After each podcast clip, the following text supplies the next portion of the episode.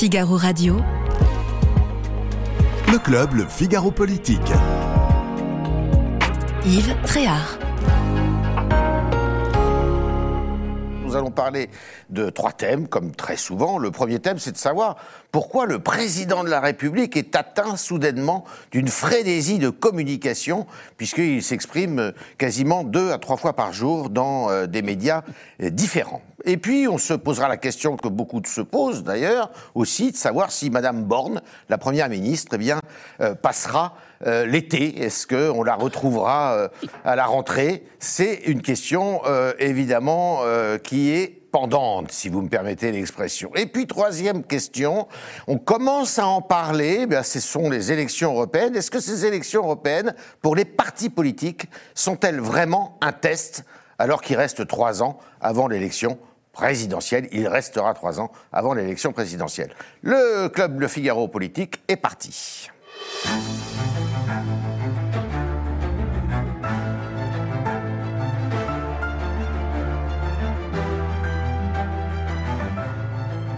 Guyane de Monjou, qui est euh, grand reporter euh, au Figaro Magazine, et qu'on retrouve aussi dans une émission toutes les semaines, une émission d'entretien que je recommande vivement, avec des personnalités très variées. Il peut y avoir euh, un artiste, un écrivain, un homme politique, un cuisinier, n'est-ce pas? Oui.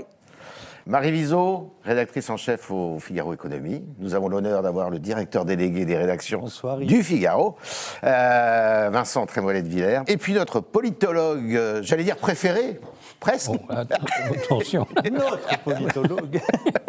Jérôme Jaffray, qui est aussi chercheur associé euh, au CEVIPOF. Vincent, pourquoi cette frénésie de communication du président de la République? Pour montrer qu'il est en mouvement et que tout n'est pas bloqué, puisque la situation politique est bloquée, lui montre qu'il y a du mouvement. Et puis je crois que si on observe un peu dans les différents médias, je vais exclure Pif Gadget pour me concentrer ah sur les derniers. Gadget, j'ai oublié. Euh, C'est-à-dire l'opinion lundi, le Financial Times dans une tribune mmh. en fin de semaine dernière et Challenge, euh, plus le sommet de Choose France. Euh, il cible nettement le cœur de son électorat puisqu'il s'est passé un événement euh, différent de celui des Gilets jaunes durant cette crise. Pendant les Gilets jaunes, Emmanuel Macron a réussi à consolider sa sociologie électorale contre euh, le mouvement des Gilets jaunes. Grosso modo, ceux qui l'avaient élu en 2017. Tandis que lors de la crise des retraites, euh, je crois que 9 actifs sur 10 étaient hostiles à cette réforme des retraites et que donc il a perdu dans le cœur même de son électorat. Donc il me semble que l'objectif premier, c'est de reconstituer, d'arrêter l'hémorragie et de reconstituer le socle originel du macronisme. Et je pense qu'il y a une rencontre qui illustre tout ça, c'est la rencontre avec Elon Musk, euh, qui a eu pour effet un papier dans le Télégraphe, qui est un, journal en général très féroce avec les Français. Et là, les Anglais ont admiré la force d'attraction du président de la République. Daily Telegraph, qui est un journal conservateur, il faut le dire. Euh, Jérôme, euh, il y arrive donc comme le dit euh, Vincent, est-ce que c'est est -ce c'est gagnant son opération? Alors écoutez, si on attendait d'Emmanuel Macron hmm. de la discrétion, euh, d'abord, c'eût été un mauvais jugement. Hmm. Franchement, ça n'est pas sa caractéristique première. Et effectivement, tout ce qui s'est passé, que vient de rappeler euh, Vincent Trémollet dans la dernière période, c'est effectivement une occupation maximale du terrain. On attendait une initiative politique après les retraites qui aurait pu être. Alors, Marine Le Pen avait dit dissolution, référendum, euh, élection présidentielle. Euh, bon, euh, on pouvait répondre changement de Premier ministre, changement de gouvernement. À partir du moment où le président ne souhaitait pas, ne voulait pas faire un changement de gouvernement et un changement de Premier ministre, à partir du moment où il souhaitait un élargissement politique, c'est ce qu'il avait demandé à Madame Borne, et qu'il constatait qu'il n'y avait pas d'élargissement politique, mmh. eh bien l'élargissement, c'est lui. C'est lui. C'est lui, tout simplement. Euh, et donc, pour cela, il faut occuper effectivement le terrain avec euh, des, avantages et des objectifs, si on se place de son point de vue. Car il faut quand même toujours essayer d'épouser euh, le point de vue de celui qui est dont on discute s'il a tort ou s'il a raison. Quels sont-ils Eh bien, d'abord, il a qu'on ne parle plus des retraites, mais qu'on parle d'autre chose, ce qui diminue l'importance du rendez-vous du 8 juin. Euh, on va en reparler, on va en reparler. Oui, mais c'est un avantage. Vous voyez, on est dans le 8 juin, c'est la fameuse proposition de loi du groupe Lyotte visant à abroger la loi sur les retraites, euh, qui normalement les journaux pourraient être pleins de cela. Et je constate que même le Figaro finalement ne parle pas que de cela. Euh, c'est un signe qui ne trompe pas les, les fins observateurs. Et puis après la dégradation par l'agence Fitch de la note de la France, il y a un autre rendez-vous, c'est la décision de Standard Poor's. Ce qui est l'autre agence, une qui est l'autre agence. qui doit intervenir. Et donc que le président intervienne, comme l'a souligné Vincent, sur les terrains effectivement de l'attractivité, des réformes qu'il fait, tout ça, c'est un message pour que la note de la France ne soit pas dégradée. Alors Guyonne, Jérôme nous a mis sur la piste et j'aime entendre votre voix là-dessus. Il y a une hypertrophie du moi Moi, je dirais qu'il a raison, Emmanuel Macron, de capitaliser sur, euh, sur ce trait de sa personnalité qui est assez rare. Il ne vacille pas. C'est un homme euh, qui, qui, ne doute pas. Dans la tempête, le capitaine est là. Oui, alors justement, le côté capitaine manque, je pense, parce qu'il n'a pas cette, euh, cette, cette, empathie suffisante pour emmener avec lui de façon, vous savez, charnelle, un hmm. peu les personnes qui l'entendent. Mais en revanche, il a cette clarté et je dirais que c'est quelque chose d'assez unique qui explique un peu la magie de cette élection de 2017 dont personne s'est complètement remis. Euh, expliquez-moi la clarté. Une clarté, une forme de, d'incandescence. Il passe à travers les, émotions, les aléas, les, les, doutes. On, sent un homme qui, qui, qui n'a pas d'espace en lui pour vaciller. C'est un homme qui ne doute pas, c'est ça que vous nous dites Il ne doute pas ni de lui, ni de, son, de, sa, de, de, des, des options qu'il prend pour le pays. Je dirais que cette façon qu'il a eue hier soir de nous vendre cette réforme des retraites a posteriori était presque convaincante. C'est-à-dire qu'on se disait, mais en effet, c'est global, regardez, euh, on est quasiment au plein emploi, 7%. Enfin, il y a cette espèce de, de, de, chez lui de, de, force quand même, et il a raison de capitaliser, capitaliser là-dessus. Et je dirais que, euh, contrairement à Jacques Chirac, à François Hollande et même à Nicolas Sarkozy, qui était beaucoup plus pétri de sentimentalité, d'affectif, qui était plus des, des êtres euh, voilà, agités de l'intérieur, on sent là un homme. Un peu robotique. Oui, voilà, et c'est ça que les Français n'aiment pas forcément. Mais je dirais qu'il a raison vous de avez utilisé un mot, Marie, a posteriori. Est-ce que la campagne qu'il n'a pas faite il y a un an pour se faire réélire, il n'est pas en train de la faire maintenant finalement? Il nous déroule un programme. Euh, euh, électorale, d'une certaine façon, depuis euh, trois semaines. Là. Alors, c'est vrai que son omniprésence, euh, elle, est, sur la forme, mais elle est aussi sur le fond, parce qu'il est en opération conquête, voire reconquête. C'est-à-dire que dans toutes ces interviews dont Vincent parlait en introduction de, notre discussion, il ne fait pas que de la politique, il en fait évidemment, mais loin de là. il est en opération conquête euh, reconquête industrielle. Je m'adresse aux entreprises, je m'adresse aux investisseurs étrangers, le sommet de Réindustrialisation de la France. Voilà, la réindustrialisation de la France. Il est dans cette reconquête des classes moyennes. Hein. C'est une grosse opération, euh, la, reconquête des classes moyennes. avec, euh, en ce moment, avec les, baisses d'impôts, les, 2 milliards d'euros, dont on ne sait pas encore très bien comment ça va se, matérialiser. mais voilà, ils, sont sur un grand discours de classe moyenne avec toujours ce danger quand on parle du fond et qu'on s'engage sur des, promesses, effectivement, on est presque, on est presque en campagne, euh, c'est de ne pas décevoir. Euh, c'est-à-dire que euh, l'enjeu de la reconquête industrielle, c'est franchement pas gagné. les baisses d'impôts, on pourra en reparler tout à l'heure, on ne donne pas d'échéance, on dit quand ce sera possible. 2 milliards, ça paraît énorme, mais finalement, ramener à tous les salaires qui sont entre 1500 euros et 2500 euros, sans vouloir rentrer trop dans la technique, est-ce qu'on va pas risquer de saupoudrer de saupoudrer quelques dizaines d'euros aux Français concernés euh, qui seront finalement pas convaincus euh, de ce qui a été promis aujourd'hui. Donc oui, il, fait du, il fait du fond il s'engage et maintenant il va falloir tenir les, engagements. Oui, mais Vincent, il fait du fond jusqu'à un certain point parce qu'on on cherche justement s'il n'y a pas un trou dans le fond, notamment pour cette réforme de l'immigration. Euh, parce que là, vous nous avez parlé de thèmes économiques. Euh, J'en conviens, c'est aussi un peu votre spécialité, votre domaine d'action.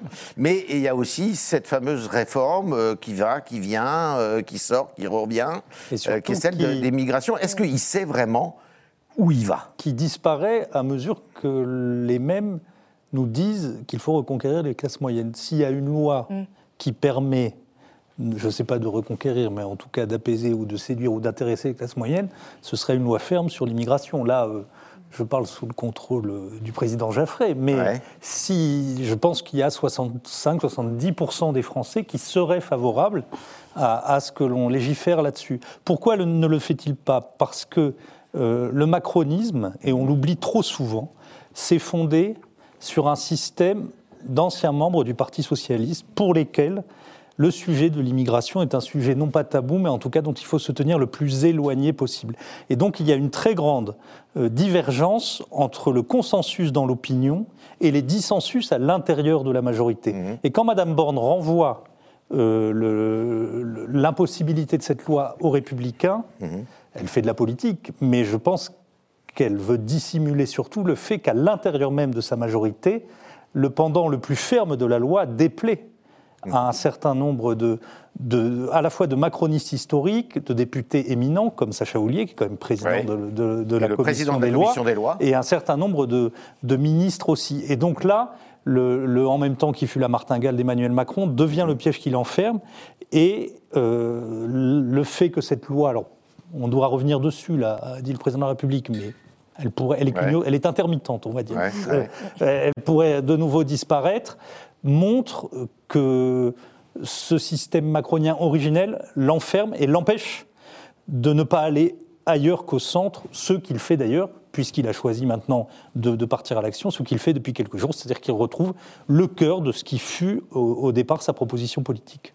Est-ce que, Jérôme Jaffray, il n'y a pas la tentation chez lui aussi euh, eh bien, de passer par l'Europe, c'est-à-dire de essayer de s'éloigner un petit peu des contingences domestiques, et puis de profiter de cette guerre, je suis un peu cynique, mais cette guerre qu'il y a en, Ukraine, j'entends bien, euh, pour euh, bien se présenter justement comme étant un partenaire essentiel du président Zelensky et, et, contre, contre Poutine, évidemment. Là, vous avez, vous avez un point important, c'est qu'effectivement, pour le président, l'impopularité n'est pas une chose euh, grave, fondamentalement. C'est ça qu'il faut bien comprendre.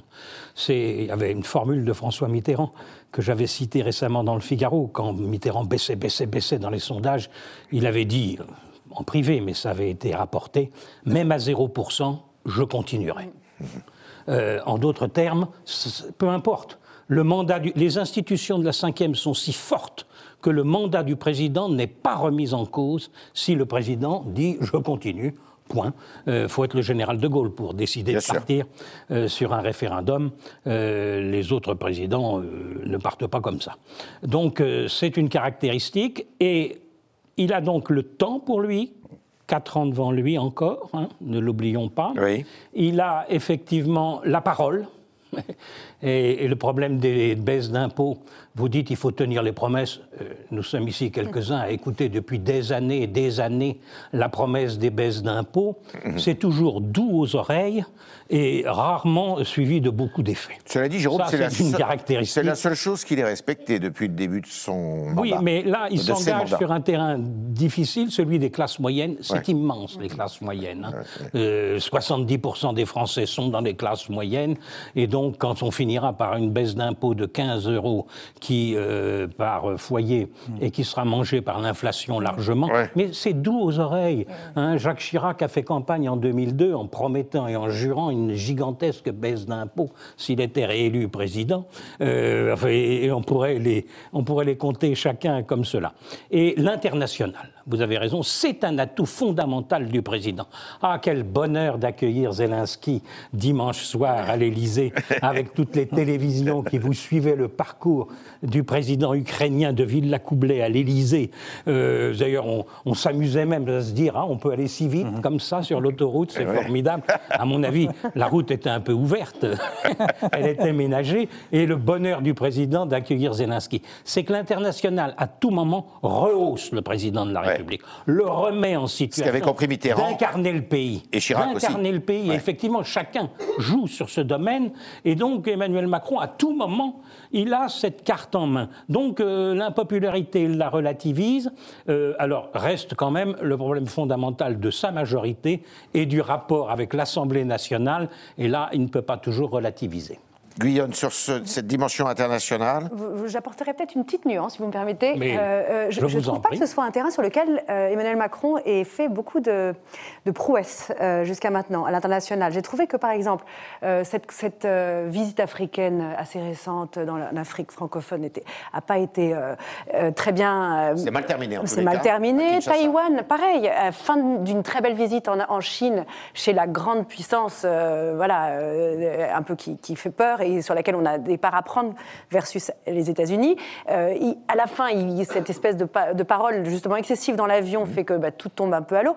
L'international, je crois que ça, en, en, termes de bilan, c'est pas, la présidence de l'Union européenne que l'on a occupée n'a pas non plus été formidable.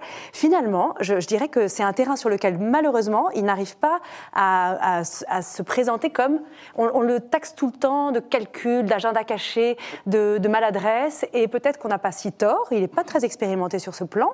Euh, et, voilà. Et donc, je dirais que ça lui manque, ça, je trouve, dans, son, dans son bilan. Si, je puis rentrer dans le débat, euh, il, son bilan, c'est vrai, n'est pas fameux, mais son image est quand même restauré à chaque fois qu'il apparaît à côté d'un chef d'État qui va nous représenter. Vous êtes l'homme de la synthèse entre nos Qui va nous représenter, que ce soit à Pékin, à New York. Euh, Il parle anglais en plus. En plus, ah, on nous rappelle qu'il est le représentant des, Français. et, avant de tirer le bilan, ça donne quand même une suite d'images qui, qui l'extirpe de, de, de, de, de la situation du magma politique et politicien dans lequel il est, il est embourbé. Alors Marie, on parlait des classes moyennes, mm. qui effectivement, un, pour le coup, c'est vraiment un magma euh, très particulier. ces débuts-là, il n'y a pas de vraie définition. C'est difficile à, définir. En revanche, il y a un, public là qu'on connaît un peu, euh, qu'incarné par l'excellence, euh, dans l'excellence par Elon Musk, c'est celui des hommes d'affaires, des patrons du CAC 40. Et là, il a la cote, non? Oui, là ça, là, ça fonctionne. Et là, c'est euh, important qu'il ait ce Ça fonctionne, oui, c'est très important. Hollande, par exemple, il en avait souffert. Euh, on a parlé, euh, on a parlé de l'événement de Choose France, on le rappelle, qui est un événement qui est réuni à Versailles de plus de 200 dirigeants d'entreprises étrangères chaque année. Avant, il y a quelques années, euh, on le collait à Davos au mois, de janvier. Comme ça, on se garantissait que euh, les dirigeants étrangers s'arrêtaient juste par Paris avant de descendre à Davos. Euh, c'était quand même subtil. On n'était pas sûr qu'ils allaient venir uniquement pour, pour la France. Aujourd'hui, on est en plein mois de mai. Ils sont tous venus. Ça a été un franc succès. On, les a entendus un peu se, gargariser toute cette semaine. Le plus gros de Choose France de tous les temps, les investissements, les emplois créés. Alors évidemment, on, pourrait apporter tout un tas de nuances, on va, on va pas tout détailler euh, sur ce plateau aujourd'hui, mais oui, auprès, euh, auprès des investisseurs étrangers, et pour avoir discuté avec nombre d'entre eux, tout ce qui est les images des poubelles en feu, euh, alors ça fait pas du bien, hein, mais pour le business. pour, eux, ils sont très rationnels. Hein. Business is business. Il y a des opportunités, on y va. Le contexte créé par les, les politiques publiques nous sont favorables on y va. Euh, voilà. Et lui, aujourd'hui, il a réussi à incarner ça, euh, et, pas uniquement sur l'image qu'il avait quand il a été élu, ce jeune ancien banquier d'affaires euh, qui parle anglais et qui va donner du dynamisme. Euh, on est six ans après sa première élection et ça fonctionne toujours. Et comme vous le disiez, Vincent, cette image d'Elon Musk hier est un peu l'apothéose du. C'est pas la première fois qu'il le rencontre. Hein. Euh, ça s'était beaucoup moins bien passé la première fois. Ah oui? Oui, ouais, tout à fait. Et là, là, on, euh, il est au, sommet du sommet de Choose Friends, quoi. Ouais. C'est important d'avoir ce soutien-là, Vincent? Ben, Il en avait quand même perdu une partie. C'est-à-dire que, mm.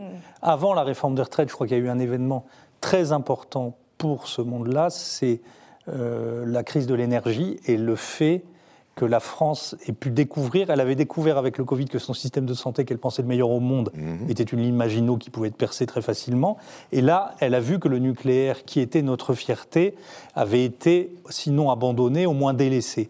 Et donc, le macronisme a été frappé en plein cœur. Et d'ailleurs, Emmanuel Macron l'a senti, puisqu'il s'est très vite, il a essayé de retourner la chose le, plus vite possible. Donc, il avait perdu une partie de, de cette sociologie-là. Il la retrouve, la difficulté pour lui, c'est que l'image d'Elon Musk et de Versailles, c'est magnifique, mais on ne le fait pas deux fois. Hein. Donc euh, ça va, ça va s'estomper et on va revenir aux réalités euh, concrètes et qui sont pour lui pénibles, qui est qu'il n'a pas de majorité absolue et que si jamais il changeait on va peut-être en parler de Premier ministre.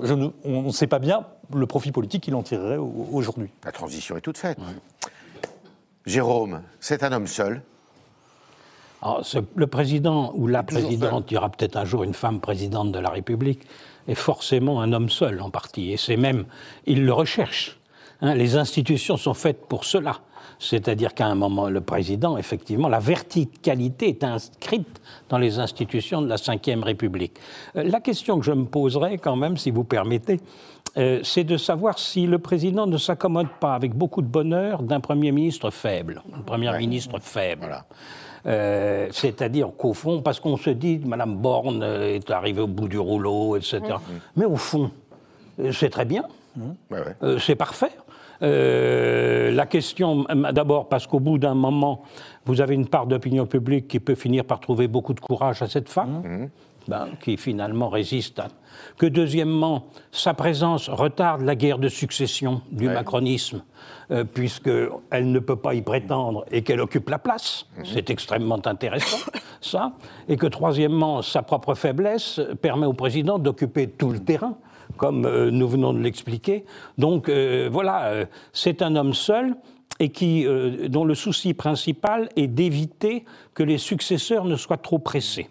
Euh, mais ça, euh, dans l'histoire de la Ve République, alors je peux vous remonter De Gaulle face à Pompidou, Mitterrand face à Rocard, Chirac face à Sarkozy, euh, Hollande face à Macron et Valls, enfin bref, c'est un grand classique. Le président est seul et il donne des coups de pied à tous ceux qui sont en dessous pour qu'il faut que le président soit fort. pas trop vite. Il faut que le président soit fort parce que je me souviens quand même de François Hollande avec Jean-Marc Ayrault euh, euh, là, ça faisait beaucoup de faiblesse. Le, coup, de, pied n'allait pas effectivement. Bah, Alors vous avez compris, maintenant on va parler donc de la Première ministre, Madame euh, Elisabeth Borne. la grande question de savoir si elle va passer l'été, si elle va eh bien, tenir le choc. Eh bien, avant d'engager la conversation, je vous invite à écouter certains points de vue qui sont plutôt assez sévères.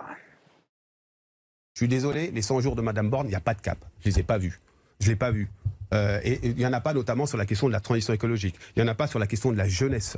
Il n'y en a pas sur la question euh, de euh, la lutte contre la pauvreté qui est en train de s'enquister aujourd'hui dans notre pays. Et donc, oui, je pense que Madame Le Pen, elle a juste à espérer cette espèce de pourrissement. Nous sommes dans une situation de chaos. Nous avons un gouvernement et particulièrement une première ministre totalement carbonisée, un gouvernement décrédibilisé, un président de la République qui est contesté euh, de manière massive, voire euh, violente, et, une Assemblée nationale rétive, c'est le moins qu'on puisse dire, et je pense même pouvoir dire une majorité en plein doute. Il y a trois solutions pour sortir d'un conflit tel que celui qu'il a lui-même engendré. il y a le référendum, qui est un bon moyen, qui est prévu par la Constitution. Il y a la dissolution de l'Assemblée nationale et il y a la démission du président de la République. Je crois qu'il ne peut pas s'extraire d'une de ces trois solutions s'il veut respecter, encore une fois, l'esprit de nos institutions. Alors, avec votre autorisation, il y en a une quatrième. Euh, qui va euh, peut-être se poindre euh, dans pas, pas longtemps. Vincent, c'est le 8 juin, avec cette euh, proposition de loi qui consiste à vouloir abroger la loi sur les retraites et euh, qui sera portée par un petit groupe qui s'appelle LIOT, comme Liberté, Indépendant, Outre-mer et Territoire, et euh, qui a l'air de faire, en tous les cas, l'unanimité des oppositions, je dis bien. Est-ce que là, il y a un risque? Parce que si jamais cette abrogation est votée, la, peau, de... la peau de la Première ministre. Euh, il n'y a pas de risque législatif, puisque si elle est votée, ce ne sera pas voté par le Sénat, mais il y a un risque politique euh, certain. Bien sûr. Et, qui est même difficile à mesurer. Ça fait partie des événements. C'est un peu, vous savez, comme quand au journal, on prépare avant la soirée électorale les papiers et qu'on les change parce que la musique de l'événement arrive à un moment du résultat. Là, si jamais euh, cette proposition de loi Lyotte est votée, il va être difficile de mesurer la, déflagration, mais elle sera très très forte. Je suis incapable de faire de la météo sociale pour vous dire si les manifestations reprendront, mais en tout cas, on sera face à une réforme qui n'aura pas été votée euh, à l'Assemblée, qui aura dû euh, passer via le 49.3 et qui aura eu en retour le vote majoritaire d'une proposition de loi hostile à cette réforme. Donc c'est politiquement euh, inextricable. Et on revient toujours à, cette réalité qui, qui fait qu'on a, on est un peu dans un moment circulaire depuis, depuis un an, qui fait que Emmanuel Macron peut faire tous les coups d'éclat qu'il veut, tous les discours, toutes les interviews. Il y a cette réalité concrète et tangible de cette Assemblée qui ne dégage pas sur les textes véritablement importants de majorité. Guyonne, euh, quand on, l'écoute hier, le président de la République, rendre hommage pour la première fois de façon appuyée à sa première ministre, est-ce qu'on est obligé de le croire?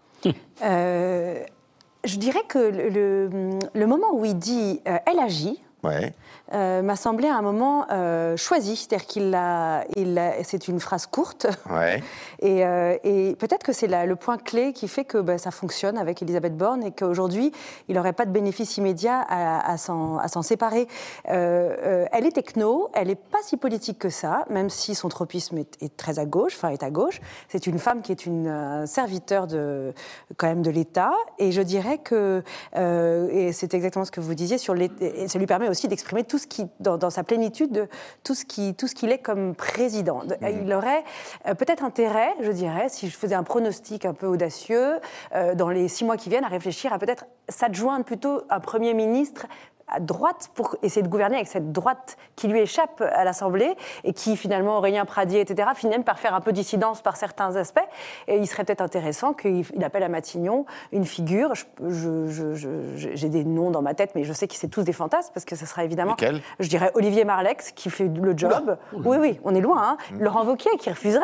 Mm. Mais ce serait tout ça, ce serait intéressant de, se dire bon, ben, tu as 4 ans devant toi, fais-nous une problématique de droite, une politique de droite assumée. Comme ça, on, on empêche que Marine Le Pen en 2027 soit comme euh, une espèce d'issue évidente euh, pour, euh, pour dégager le refoulé de toute la France qui aura barboté dans une politique moyenne de l'entre-deux, un peu à gauche, un peu, un peu médiane, qui ne convient pas. Alors, sans aller jusqu'à Olivier Marlex, il y en a quelques-uns qui viennent de la droite au gouvernement et euh, qui se verrait bien d'ailleurs. Euh, rêve à peine. Euh, qui en rêve à peine, effectivement, et qui d'ailleurs dans les sondages, mm. quand on regarde un peu les, préférences des Français, bon, c'est pas très marqué, mais quand même, ben, il y a Bruno Le Maire, par exemple. En, haut de, en, haut de, l'affiche. Oui, oui, oui. Et lui, il y pense tout le temps, plus qu'en se rasant. Il rêve d'être président de la République, surtout. Oui, ça c'est vrai. non, non, mais effectivement, euh, dans le coup d'après, si, euh, si, euh, si, on veut penser au coup d'après, il y a effectivement le, ministre de l'économie et des finances qui est, qui est, qui est bien placé, qui est très populaire auprès des Français. un peu moins dans la tête d'Emmanuel Macron. Alors un peu moins dans la tête d'Emmanuel Macron. On n'arrive pas bien à jauger de la confiance réelle qu'il a en, en Bruno Le Maire, qui est un ministre qui a fait le job pendant la crise, euh, qui fait partie. Qui ont le même poste depuis euh, le début. Qui, ont le même poste depuis le début, et ça, euh, Bruno Le Maire aime à le rappeler parce qu'il il capitalise là-dessus pour se faire connaître auprès des Français et pour, pour asseoir une, certaine crédibilité. être ministre de l'économie et des finances pendant une crise, et évidemment, ça, ça légitime une, une position. Euh, voilà, après, euh, Bruno Le Maire, euh, si je me place de son point de vue, et si on occulte le petit, le petit épisode de l'écriture de son livre qui a un petit peu fait jaser ces dernières semaines, et qui, paraît-il, a un petit peu agacé le président, Bruno Le Maire, dans la deuxième séquence du quinquennat, pour faire quoi et pour porter quel mm. message auprès de qui? Alors là, euh, on ouvre plein de questions euh, dont, on peut, euh, dont on peut discuter. Là, ce qui est en train de se passer, je vois, et je parle toujours de mes points de vue économiques, on est dans la séquence post-retraite, même si évidemment il y a cette, cette, ce texte Lyot qui arrive le 8 juin. Là, aujourd'hui, Elisabeth Borne est en train d'essayer de se réconcilier si c'était encore possible, avec, les, syndicats. Voilà, ils ont été reçus cet après-midi et, et, ils, seront reçus demain pour parler des sujets à venir, c'est-à-dire mmh. qu'on pas, on dit pas, on claque la porte de tout ce qui vient de se passer, mais quand même, on essaye de parler d'autre chose, de l'emploi des seniors, de la dépendance, de, la réforme du RSA. Euh, voilà, voilà la, séquence qu'elle est en train d'essayer d'ouvrir avec les syndicats.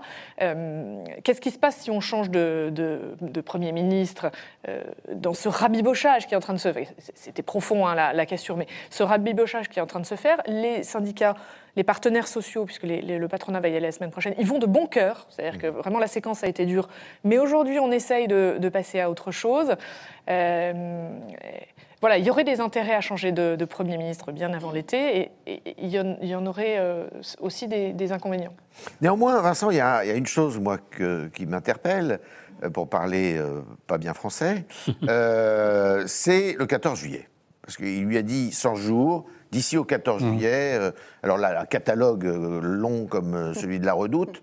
Et, mais comme il n'y aura rien à peu près de réalisé d'ici au 14 juillet, ni même de lancé peut-être, mmh. qu'est-ce qui peut se passer alors? Qu'est-ce qui va, qu'est-ce qui va, bah alors continuer vous avez, à entretenir bah, un semblant. il y a un scénario très journalistique avec pendant dix jours le le départ de Madame Borne qui est programmé et la guerre des prétendants, et on se passionne pour tout ça. Puis il y a un scénario plus macronien qui est qu'on croit que ça va se passer comme ça, et puis qu'on gagne du temps et qu'on enjambe l'été. Et pourquoi je dis ça? Parce que de plus en plus se développe euh, dans la tête de ceux qui conseillent le président l'idée que nommer un nouveau Premier ministre en mi-juillet, c'est lui donner sa rentrée politique en septembre, avec l'obligation d'utiliser le 49.3 pour faire passer le budget.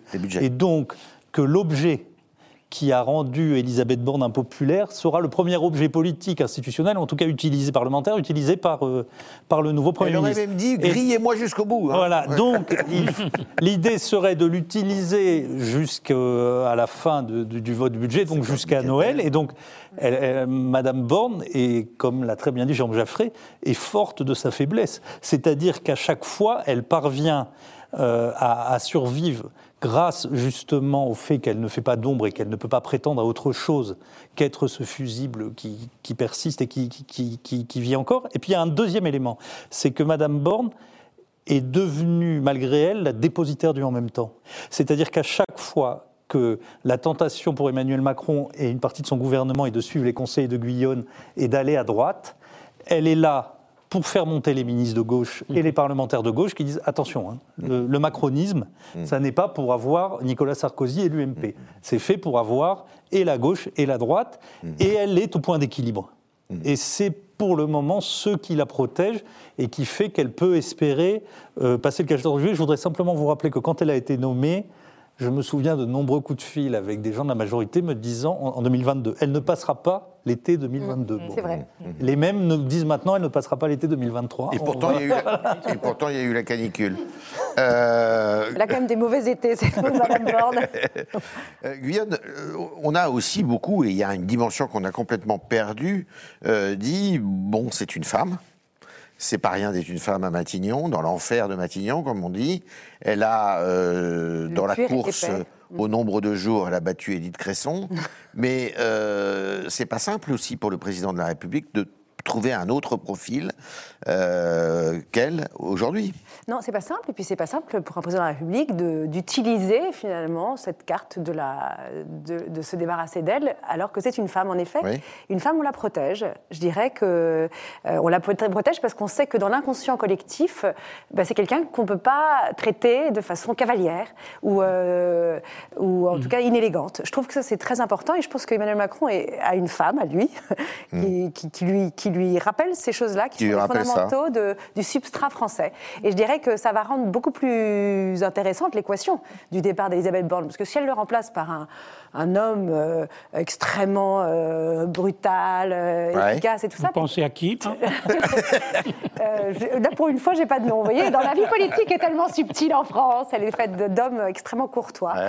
non, non. Et c'est une dimension qui est importante, hein, vous le reconnaissez Je pense qu'elle est fondamentale et je pense que vous disiez que Emmanuel Macron était seul et c'est vrai que ah, ontologiquement, d'abord, sa personnalité le rend seul, mais par ailleurs sa fonction encore plus.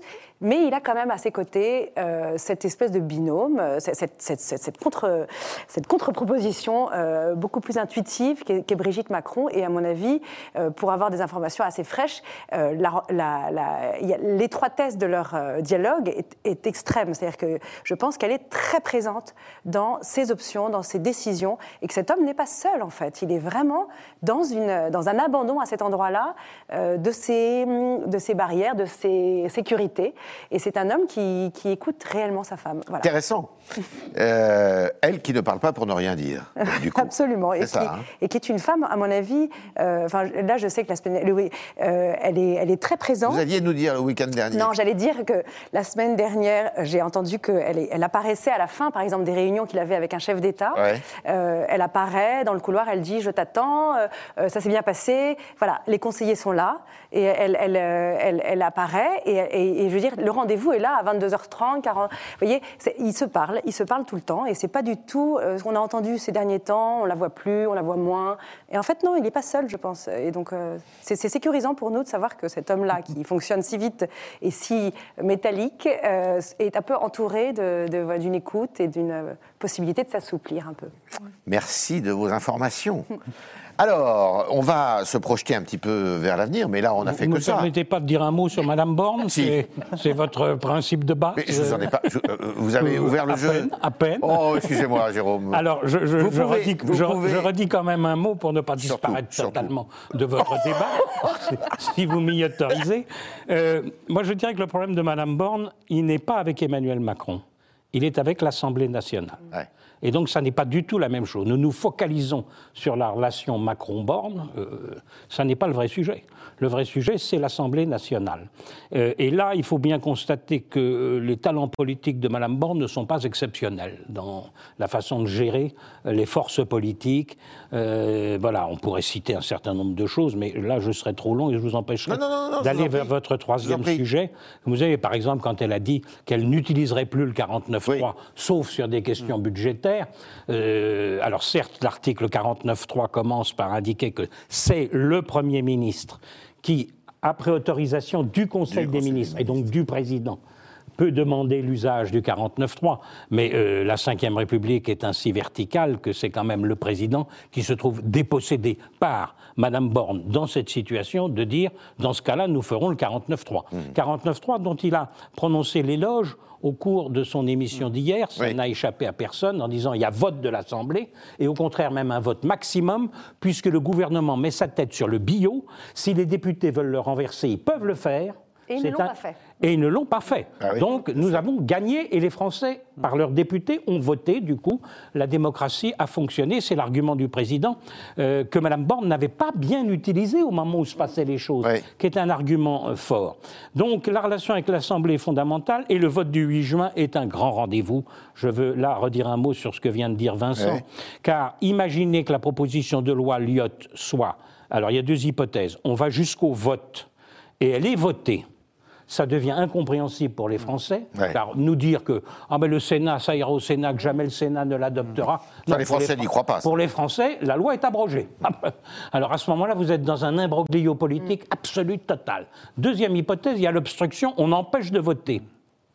On empêche de voter. Là, vous avez une censure, une motion de censure déposée dans la foulée par le groupe Lyotte et M. Charles de Courson euh, pour expliquer que les droits du Parlement n'ont pas été respectés.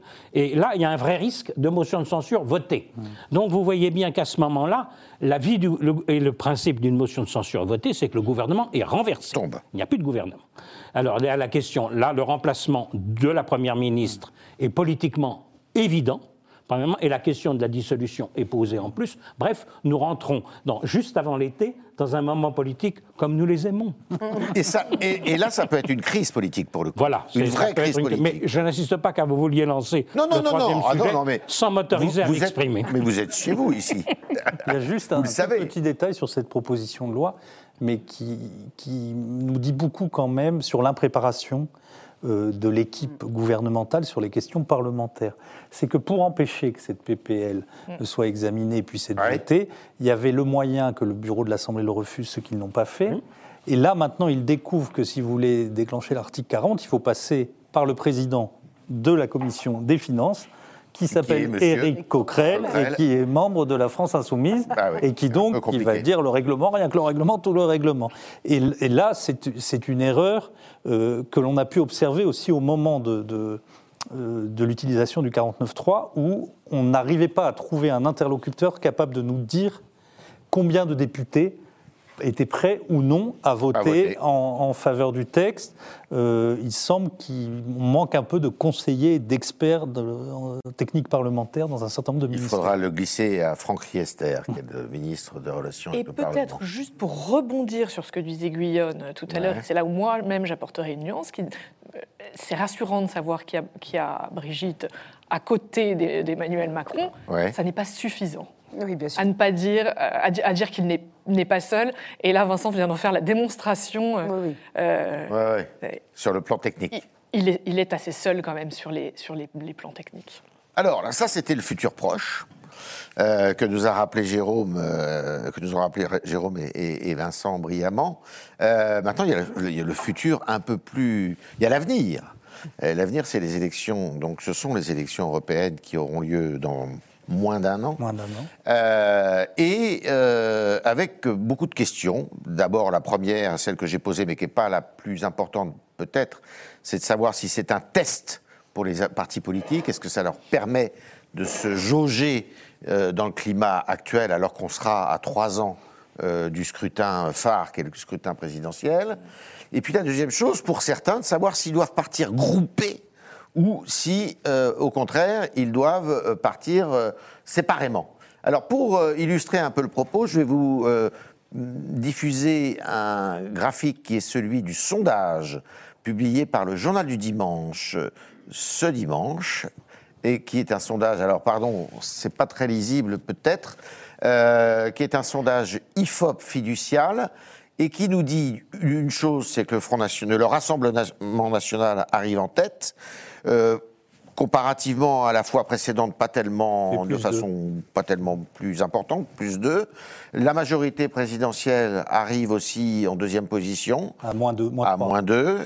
Et la grande question, la grande question, c'est la gauche. Si elle part euh, ensemble, elle arrive au score du Front National, du Rassemblement National, c'est-à-dire euh, aux, alentours de 26, je crois. Hein. Et si ils partent séparément, les quatre partis, ils se font 35. Ce qui est important, parce que Jérôme, vous allez nous l'expliquer, peut-être qu'ils ont intérêt à partir séparément plutôt qu'à partir groupés. Écoutez, je crois qu'il faut, revenir quand même à ce qu'est le mode de scrutin des européennes. C'est ça. C'est-à-dire à, l'essentiel. C'est pour ça. C'est un scrutin à la proportionnelle national. Hein. Depuis 2019, national, avant, nous avons toute une période euh, où c'était dans huit régions différentes de France, c'est-à-dire que c'était complètement gommé. Euh, pour retrouver les résultats, il fallait vraiment attendre le Figaro du lendemain. Donc, euh, nous sommes dans une situation proportionnelle nationale. Il faut 5% des voix pour avoir des élus.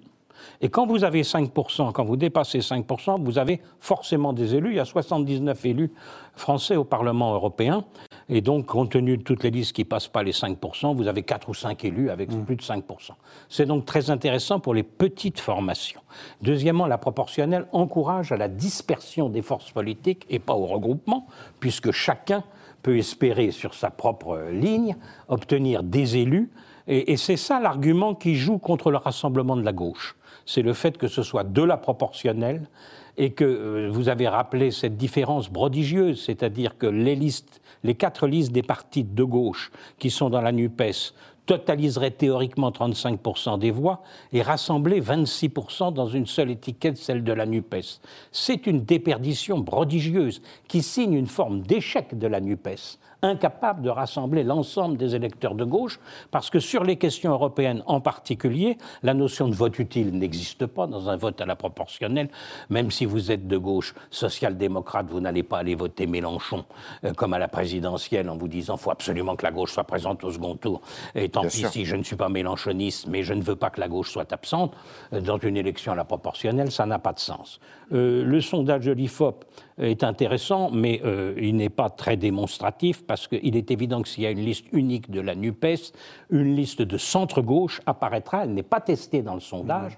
mais je veux dire, sur l'équipe Hollande, Cazeneuve et compagnie, et, en particulier on prête des ambitions à Bernard Cazeneuve, s'il laisse passer des européennes où il y aurait une liste unique de la NUPES sans porter le centre-gauche, alors lui ou quelqu'un d'autre. Il ferait une erreur. Enfin, si vous avez des ambitions, il vaut mieux que ce soit vous-même qui portez le combat. Et donc, euh, à ce moment-là, euh, le fait que la NUPES soit donnée à égalité avec le Rassemblement national euh, ne tient plus beaucoup.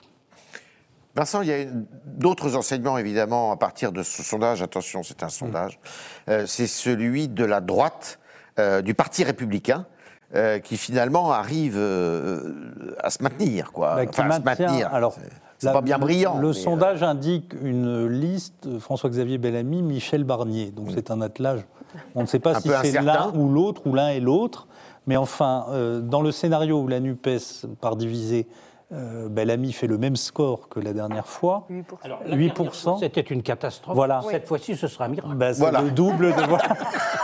il, fait le, il fera le double de Valérie Pécresse. Bon. Euh, donc, euh, exactement, les catastrophes se transforment en miracles. Et si la NUPES euh, partait unie, ils, ils, arriveraient même à 11%. Donc là, c'est inespéré. Deux points au-dessus de la liste Reconquête, donc, qui est celle qui serait menée par Éric Zemmour ou, Marion Maréchal. Donc ça a été pour moi une surprise. On aurait pu penser que euh, les 8% de François-Xavier Bellamy allaient se partager avec euh, le parti d'Éric Zemmour. Et on voit que si on fait l'addition entre les voix de Reconquête, les voix de LR et les voix de Bardella, on arrive à 40% à peu près. Mhm. Euh, vous, les, vous, les, mettez dans le même Je ne les mets pas dans le même sac, mais je, m'aperçois... Il y a une communauté de... Je vois, je vois apparaître un trio, si jamais c'est celui-là, hein, euh, mhm. Bellamy, euh, Maréchal, Bardella, où il y aura un électorat à se disputer quand même... Très conservateur. Qui va se ressembler.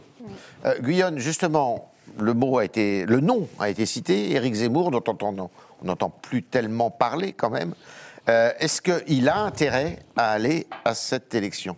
Européenne Personnellement, j'entends. Euh, Conduire la liste c'est une vraie colle. Je n'ai pas de réponse réellement. Je, pense que stratégiquement, il, aurait tendance à disparaître trop tôt du paysage s'il ne s'y collait pas d'une façon ou d'une autre, de façon personnel et en même temps je ne crois pas que ce soit vraiment son champ de plus c'est pas un mm. techno c'est pas quelqu'un qui va comme François-Xavier Bellamy qui s'illustre dans ça. Il a des idées très précises sur l'Europe. Oui des idées très précises mais plutôt négatives voilà.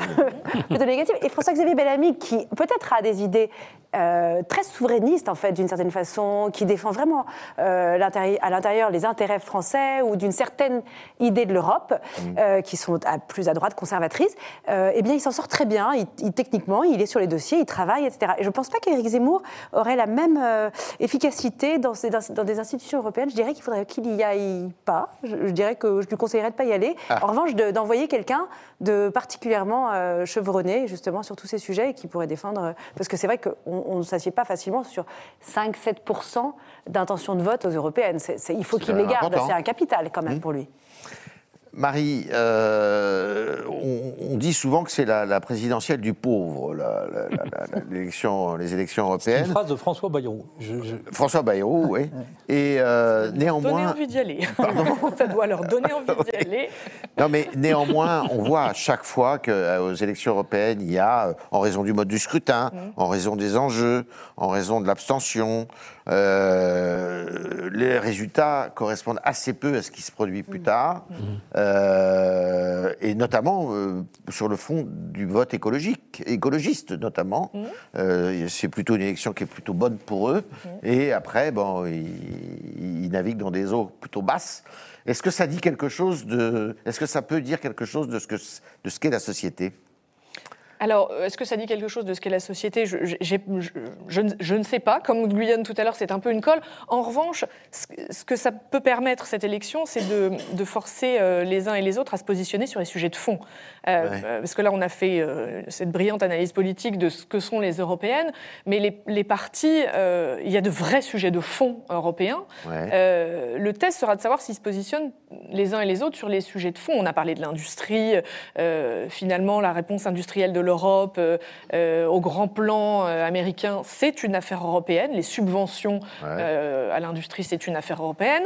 l'énergie, la question de l'énergie, mhm. on n'est pas complètement raccord avec les Allemands hein, sur, sur les histoires énergétiques. L'endettement. Vous êtes en train de nous dire que finalement l'Europe est peut-être moins impopulaire aujourd'hui qu'hier. Crise sanitaire, guerre en Ukraine, mm. problème énergétique. Euh, on prend conscience qu'on est plus fort ensemble que séparément? Alors, euh, c'est une des conséquences de, la crise. En tout cas, ça va permettre de mettre les sujets sur la table. Euh, quand on dit qu'il faut relocaliser les médicaments à, l'issue de la crise sanitaire en Europe, alors euh, on a dit qu'il faut que ce soit en France. Non, en fait, il faut que ce soit en Europe. Euh, les batteries électriques, il faut que ce soit en Europe. Alors on se bataille un peu avec les Allemands, mais tout ça, il faut que ce soit, ce soit en Europe. sont, sont des sujets que cette élection peut remettre sur la table. et puis vous m'avez coupé Yves, mais la question de l'endettement, et elle va être inévitable dans cette, dans cette élection effectivement parce qu'on est post-crise et parce qu'on a dépensé euh, euh, à coût de dizaines de milliards d'euros le, quoi qu'il en coûte. Hein. Euh, à un moment de cette montagne de dettes, qu'est-ce qu'on en fait? Mmh. Chaque parti devrait se positionner. Euh, Vous faites bien de dire d'employer le, le Oui, devrait, devrait, parce que finalement, c'est ce qu'on c'est ce qu'on attendrait, c'est ce qu'on pourrait souhaiter, ce qu'on pourrait souhaiter, que chacun se positionne face à cet enjeu qui est maintenant euh, quelque chose d'important. Hein. Vous l'avez rappelé, Fitch nous a dégradé. On attend le prochain euh, à la fin du mois de juin. Alors vous allez vous, vous allez me dire, ça ne change rien, ça ne change rien jusqu'au jour où ça change. Mmh. Euh, jusqu'à présent, on était mauvais, euh, mais en relatif. Et euh, je vais vous citer quand même quelques chiffres, Yves, et j'ai pris ma petite, anti-sèche. On était, mauvais, mais on était finalement un peu, un peu comme les autres. Aujourd'hui, l'endettement en Europe, c'est 91 Bon, mhm. nous, on ne le redit plus, on dépasse 115, on est dans des abîmes. Euh, on, est mauvais aux côtés de l'Espagne et de l'Italie. Mais qu'est-ce qu'ils font, les Espagnols et les Italiens, depuis quelques années? Eh bien, ils font baisser leurs dettes. Ah oui voilà, de manière assez conséquente, 5 points chacun. Nous, euh, si dans l'année on arrive à, gagner un mhm. point, euh, on aura déjà de la chance. Donc voilà, ça devient un vrai sujet. Ça serait bien que ce soit abordé au moment des européennes. Jérôme, vous êtes d'accord? Ça... Ne rêvons pas. Ne rêvons, pas. Ne rêvons pas. Euh, c'est évident que euh, c'est d'abord un combat politique et les partis politiques le conçoivent d'abord comme un combat politique. Maintenant, la question, c'est effectivement les républicains. Hmm. Comment eux se situent-ils? Parce que si vous regardez du côté de la concurrence, Bardella, Marion Maréchal, qui sera probablement à la tête de liste Reconquête, vous avez une ligne plutôt anti-européenne, souverainiste classique. Si vous visez les électeurs Macron, puisque Macron ne se représentera pas ne peut pas se représenter en 2027. Il est interdit par la Constitution, par Nicolas Sarkozy mmh. d'ailleurs, mmh. qui a insisté pour mettre mmh. cette règle. Petit cadeau euh, fait à ses successeurs. Et euh, donc vous avez une situation où vous regardez beaucoup plus à ce moment-là vers les européophiles qui étaient chez Macron et, qui, dont une partie de l'électorat a peut-être envie de sanctionner les erreurs de Macron euh, président. Et à ce moment-là, vous ne désignez pas François-Xavier Bellamy comme tête de liste, mais Michel Barnier ou quelqu'un peut-être de plus attractif personnellement, mais qui soit sur une ligne beaucoup plus pro-européenne. Mm. Là, il y a un grand enjeu qui, effectivement, ramène quand même un peu d'Europe dans ce débat. Merci Jérôme Jaffray, merci beaucoup de nous avoir rejoints. Merci Guyonne euh, de Monjou, merci Marie Viseau, merci Vincent Trémollet de Villers. Et puis, euh, il est probable que les trois sujets qu'on aura évoqués ce soir euh, reviendront euh, par la, fenêtre, sinon par la porte.